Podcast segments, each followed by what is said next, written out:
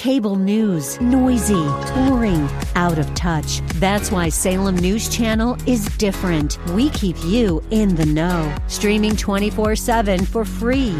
Home to the greatest collection of conservative voices like Dennis Prager, Jay Sekulow, Mike Gallagher, and more. Salem News Channel is unfiltered and unapologetic. Watch anytime, on any screen, at snc.tv and Local Now Channel 525.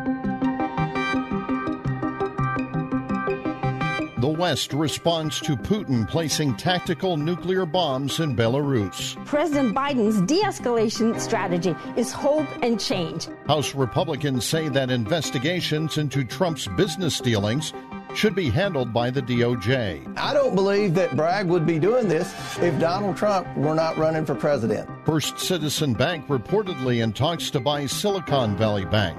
It's one huge test of confidence um, for investors over the last few weeks.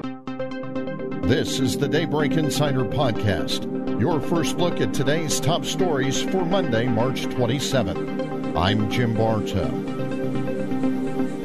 On Sunday, Ukraine called for an emergency meeting of the UN Security Council in order to address what they called Russia's nuclear blackmail after Russian President Vladimir Putin revealed plans to station tactical atomic weapons in Belarus. Now, against the backdrop of the Kremlin's military struggles in Ukraine, President Vladimir Putin says Russia will place tactical nuclear weapons in Belarus, Ukraine's northern neighbor. Belarus borders both Ukraine and NATO ally Poland. It hasn't had a nuclear arsenal since the end of the Cold War, but that could change in just a few months. Speaking through an interpreter, Russian President Putin seemed to downplay the move, pointing a finger saying that NATO does the same thing. The United States has done it for decades. They have placed their tactical nuclear weapons in their allied countries, NATO countries, in six countries to be exact Germany, the Netherlands, Belgium, Italy, Turkey, and Greece. And we had an agreement with Lukashenko, as allies do the same.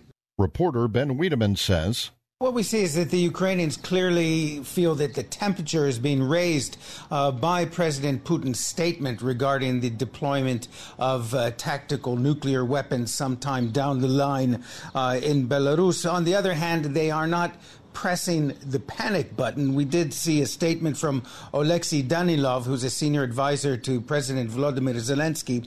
He said, and I'm reading here Putin's statement about placing nuclear weapons in Belarus, a step towards internal destabilization of the country, maximizes the level of negative perception and public rejection of Russia and Putin in Belarusian society. The Kremlin, he concluded, took Belarus as a nuclear hostage. I think if you read between the lines here what the Ukrainians are saying, uh, that Lukashenko, whose hold on power just a few years ago was looking rather shaky, may be weakening his domestic position by allowing Russia at some point to deploy nuclear weapons in Belarus. And as as uh, Matthew just mentioned, the fact that this means more Russian troops in Belarus, a country which did allow the Russians to use their territory to invade Ukraine just over a year ago. The use of tactical nukes are short range and low yield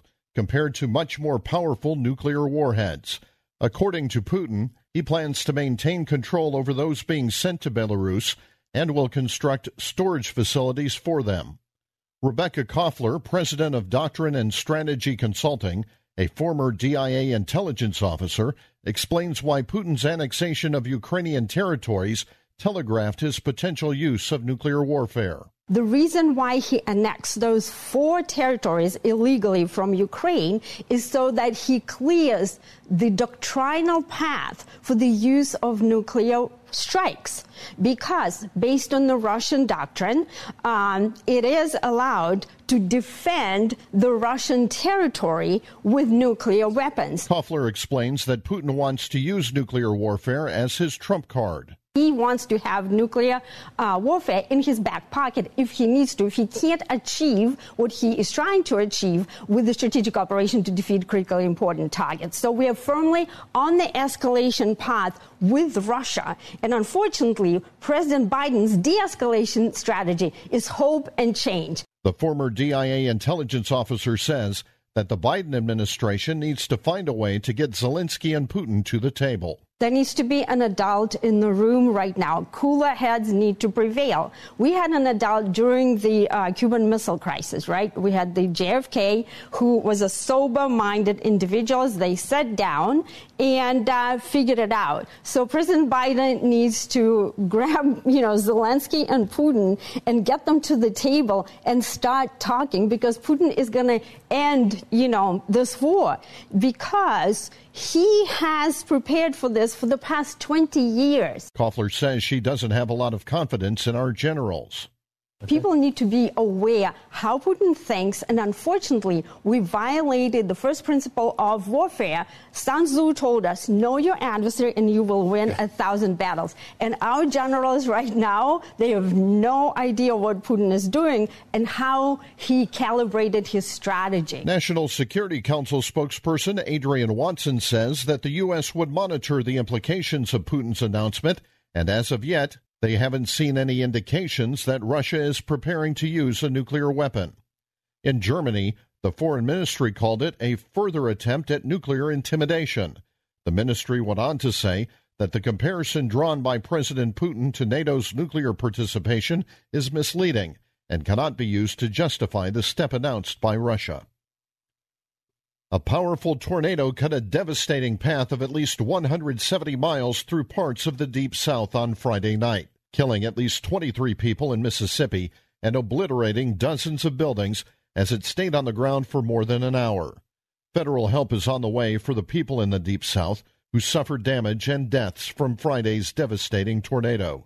Daybreak Insider's Jackie Quinn has the latest on this story. The town of Rolling Fork, Mississippi is one of those nearly wiped flat by the twister's devastation. Wanda Barfield says it was the hand of God. I said, when he comes, it ain't gonna be nothing nice. She's grateful to be spared. Our life is more important than anything else. But found her sister in law dead when she went to check. The FEMA administrator Deanne Criswell is coming to tour damage throughout the region, meeting with mayors and local residents. Making sure that the, the local jurisdictions, those first responders, have all of the resources that they need. And then, second, that we start to take care of these families. She spoke on ABC's This Week with George Stephanopoulos. I'm Jackie Quinn.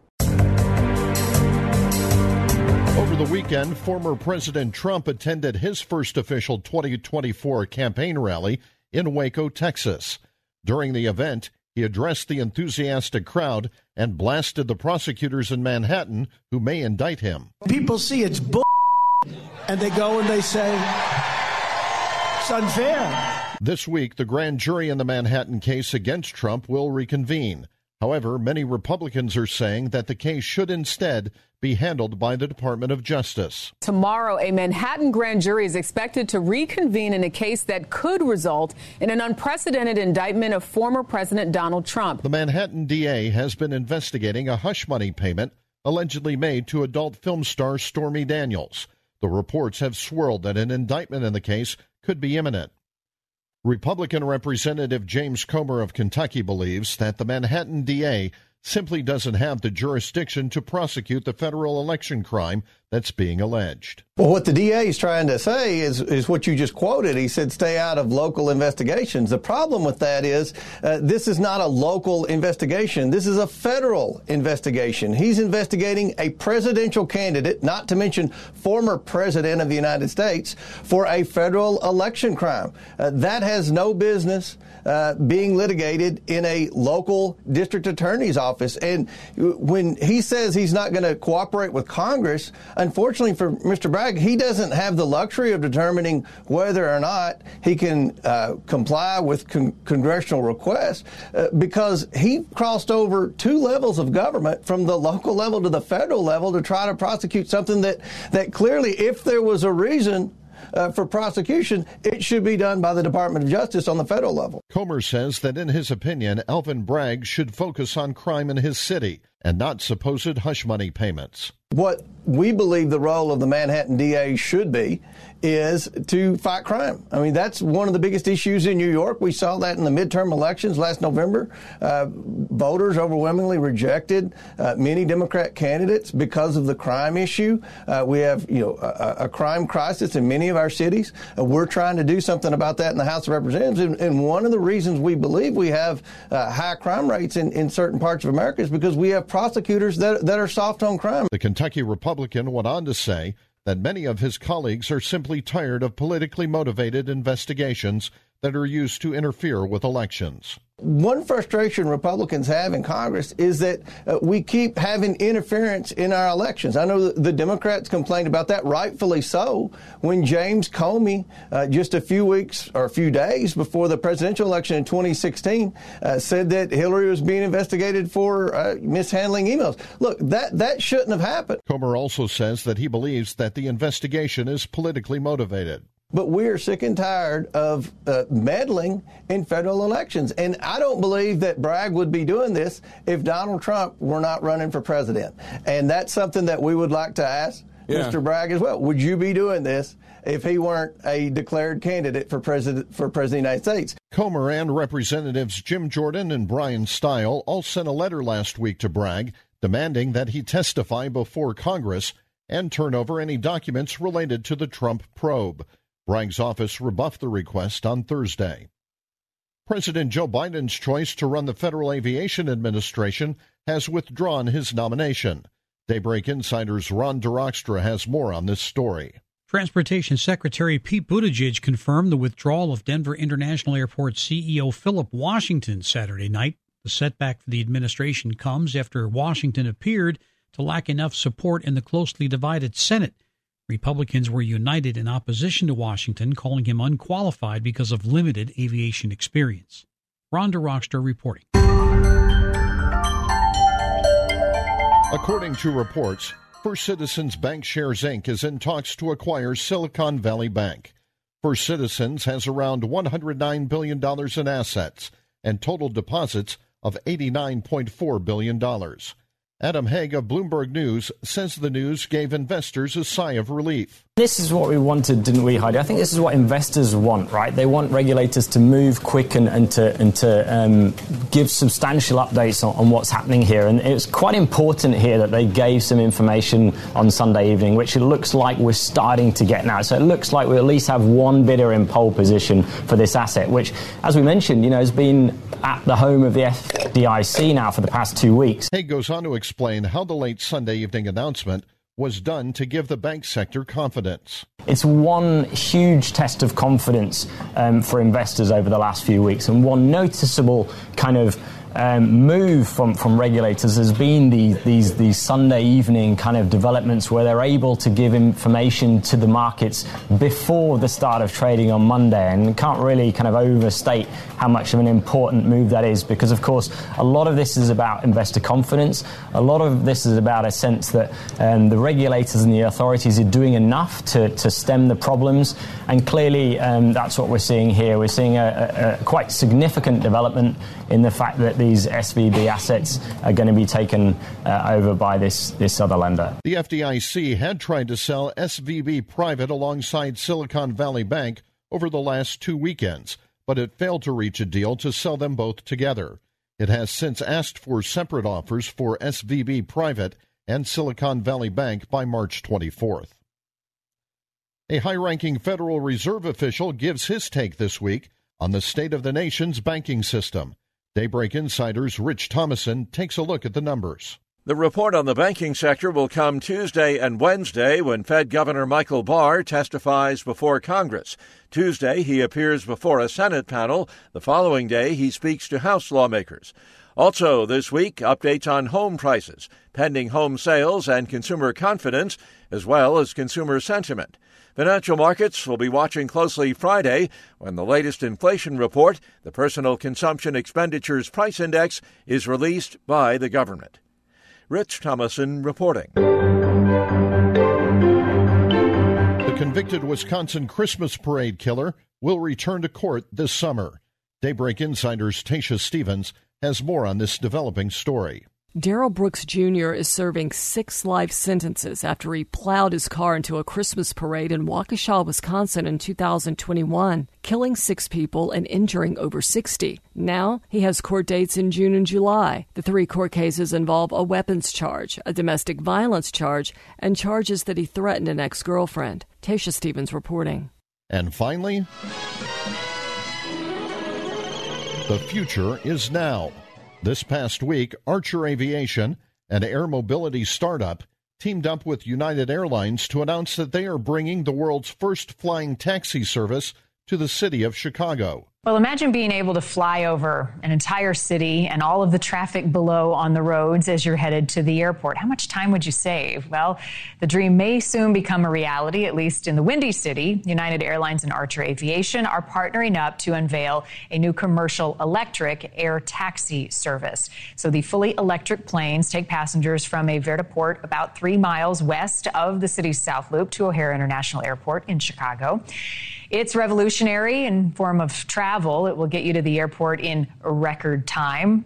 The company says a trip that would normally take an hour during rush hour, now just 10 minutes. And they just closed the Kennedy, so three hours versus 10 minutes, I think, in some cases. The company says the service expected to start in 2025. The planned service will run between O'Hare International Airport and a helicopter facility about three miles west of the city's South Loop.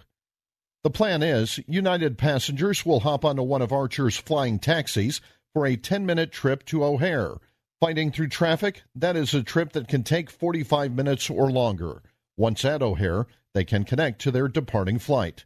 Brian Bernhard, Archer's chief growth officer, says that their flying taxis are a lot like helicopters, except in one capacity fully electric vehicle, one pilot, four passengers, has range up to 100 miles, and you'd be doing multiple 20 to 40 mile trips. So, um, very much like a helicopter, but fully electric. Bernhard goes on to say that Archer is really hoping to make their product affordable for all travelers we want to make this services to as many people as possible. So for us, uh, at the cost of an Uber is is the benchmark that we're setting for ourselves. As far as the machine itself, Bernhard explains how its specific design will open up new opportunities for those who are interested in aviation. It'll be a different class in helicopter with less hours, but we have a very targeted program for them. So, um, you know, we'll be using existing pilots. We'll be using people that want to get into aviation. So this is a great vehicle to start with as you get into these larger, deeper airlines. So for us, we think it'll be uh, it'll it'll attract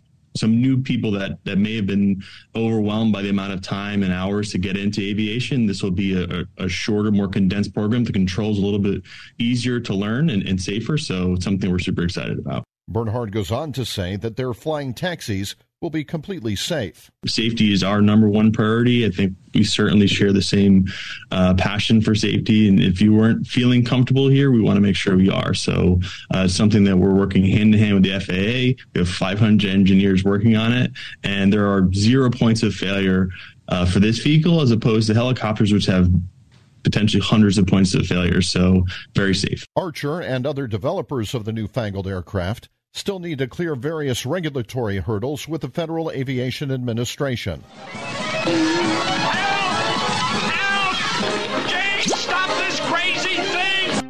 Subscribe to the Daybreak Insider podcast at Apple or Google Podcast, Spotify, or SalemPodcastNetwork.com. Get our companion Daybreak Insider newsletter each morning at DaybreakInsider.com. Ongoing coverage of breaking news and commentary at srnnews.com and townhall.com. Thanks for starting your day with us. I'm Jim Bartow.